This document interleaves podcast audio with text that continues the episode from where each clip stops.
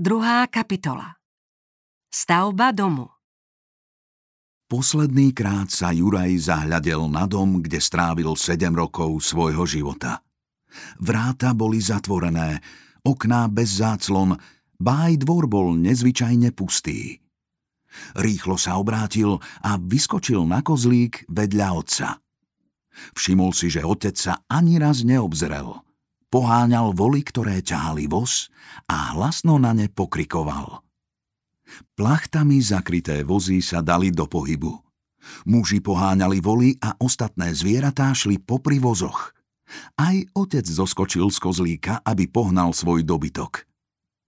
Juraj počul, ako mama volá posledné dovidenia dedovi a babke. Dedo ešte chvíľku kráčal zarovno voza. Juraj mu kýval na rozlúčku a aj otec naposledy stisol jeho vrázkavú ruku. V očiach sa mu zaleskli slzy. Marek, pamätaj na nebezpečenstvo v lesoch a dávaj pozor na indiánov. Tí, ktorí žijú na západe, nevedia nič o Williamovi Penovi ani o zmluve lásky – Nedovoľ Jurajovi, aby sa sám túlal po lesoch. Otec sa usmial. Nerob si starosti. Vedia ho už naučím správnym zásadám. A na indiánov budem opatrný. Taký bol začiatok cesty za dobrodružstvom pre Bojlenovcov aj pre ďalších 14 rodín. Juraj nevedel, či dedo myslel na pomenutie o indiánoch vážne – ale nerobil si s tým starosti, pretože doteraz nepoznal strach. Vozy postupovali lesom pomaly. Niekedy, keď nemohli prejsť určitým úsekom, križovali vlastné koľaje.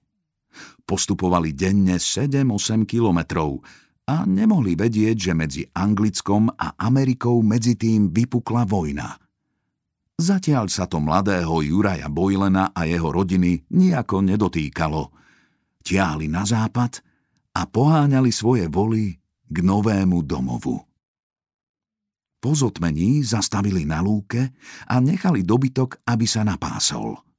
Juraj sa vydal s inými chlapcami zbierať drevo na oheň. Potrebovali ho nielen na varenie, svetlo a teplo, ale tiež preto, aby udržal dravé zvery ďalej od ich tábora. Keď sa ohne rozhoreli, a chlapci nanosili matkám vodu z blízkeho prameňa, odišli späť do lesa a na mieste, kam ešte dopadalo svetlo, pozorovali malé zvieratká a hmyz. Najlepším Jurajovým kamarátom sa stal Robert Stewart. Bol menší a slabší než ostatní chlapci, no Jurajovi to neprekážalo. Občas si ho doberal, ale vždy dával pozor, aby mu ostatní chlapci neubližovali. Jedenácty deň sa kolóna zastavila na kopci, odkiaľ bol dobrý výhľad. Nádhera tamojšej prírody im vyrazila dých. Jurkov otec zoskočil z voza, zdvihol ruky k nebu a zvolal. Videl už niekto z vás krajšiu a bohatšiu krajinu? Otcovo nadšenie Jurka vzrušovalo – Obdivoval vysoké zalesnené kopce, ktoré sa tiahli na západ aj na sever. Pod nimi sa rozprestieralo údolie s rozkvitnutými kvetmi a vysokou trávou, s kríkmi a ojedinelými stromami. Otecko, pozri sa, zašepkal Juraj. Vidíš toho malého srnčeka? Ten sa zvedavo rozhliadal a asi sa čudoval, kde sa tu nabralo toľko ľudí. O chvíľu sa objavila jeho mamička. Ale bol to naozaj len okamih. Potom sa obaja tížko stratili v húštine. V týchto lesoch bude určite veľa zveriny, povedal otec. Pozri sa na tie potoky v údolí. Myslím si, že tam bude dosť vody a budeme môcť chytať ryby. Všetci zas nasadli do vozov a pomaly schádzali do svojho nového domova. Marek Bojlen vyznačil kolíkmi veľký kus zalesnenej zeme pre svoju rodinu. Stromy bude treba vyrúbať, ale pôda bude veľmi úrodná. V tú noc sa všetci zišli pri jednom ohni. Museli zvážiť, čo urobiť najprv. Dohodli sa, že budú bývať vo vozoch, kým si nepostavia domy a že si budú navzájom pomáhať. Najprv mali postaviť dom Bojlenovci a Stewardovci, pretože tieto rodiny mali najmenšie deti. Boli to vzrušujúce dni. Juraj trávil v lese každú voľnú chvíľku a objavil tam mnoho nových rastlín a zvieratiek. Ale vždy, keď sa vracal, videl ústarostený výraz na maminej tvári. Jurko, neprajem si, aby si sa túlal po lese bez otca, povedala mu. Nevieme, aké nebezpečenstvo sa tam skrýva. Ale mama, protestoval Juraj, nechodím ďaleko a už nie som malý. V lese nie je nič, čoho by som sa bál. Ale to už do rozhovoru zasiahol otec. Mamička má pravdu. Nevieme, koľko indiánov žije v týchto lesoch a ako nás príjmú. Bude najlepšie, keď sa budeš držať blízko aspoň dovtedy, kým sa nenaučíš poznať les a kým sa nespoznáme s indiánmi. Všetci osadníci pomáhali a tak bol ich dom čoskoro hotový. Marek mal všetko starostlivo premyslené. Pamätal na to, aby stodola aj zásobáreň boli priamo spojené s obydlím. Aj Juraj s priateľmi pomáhal.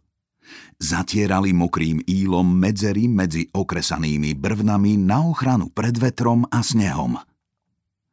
Neskoro večer, keď všetci odišli, hobľoval otec podlahové dosky a Juraj mu pomáhal.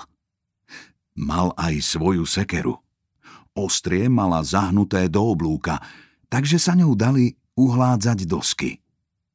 Často prichádzali aj stewardovci a pomáhali pri hobľovaní.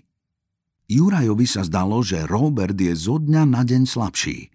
Ruky mal úzke skoro ako dievča. Vyzeral prestrašene. Preto sa ho Juraj spýtal. Robert, máš nejaké starosti? Ani nie, odvetil Robert váhavo ale bojím sa indiánov okolo nás. Počul som, že skalpujú ľudí. Ale Robert, povedala jeho matka, už zás hovoríš o indiánoch. Dobre vieš, že ťa to rozčuluje. Nechcem, aby si o nich hovoril.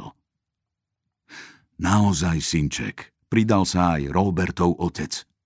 Nemáš predsa žiaden dôvod, aby si sa ich bál. Určite sú veľmi ďaleko odtiaľto. Na druhé ráno šli zase Bojlenovci pomáhať pánu Stewardovi a zanedlho prišli aj ďalší osadníci. Otec si zavolal Juraja na bok. Jurko, chcel by som sa vrátiť k včerajšiemu rozhovoru o indiánoch. Viem, že nás sledujú po celý čas, čo sme tu a chcú poznať naše úmysly. Nepáči sa im, že niekto rúbe stromy na ich území. A ako už hovoril dedo Boylen, sotva počuli o zmluve s Williamom Penom. Myslíš, otecko, že sa ich musíme báť? Nie, neboj sa ich. Otec hovoril pomaly a rozvážne. Starostlivo volil každé slovo. Ale maj sa pred nimi na pozore po lese choď tak ticho, ako oni. Dávaj pozor, aby si nestúpal na vetvičky a zvykaj si na rýchly krok. Nekrič, keď zbadáš indiána, ale ani nebež a rýchlo sa skry za strom alebo kér. A ešte niečo ti chcem povedať, preto ma pozorne počúvaj. Raz môže od toho závisieť aj tvoj život keby si prišiel do styku s indiánmi, nikdy nedaj na sebe poznať, že sa bojíš. Počul si dobre? Nesmieš ukázať strach. Nikdy. To nie je také jednoduché, otecko. Asi by som mal veľký strach.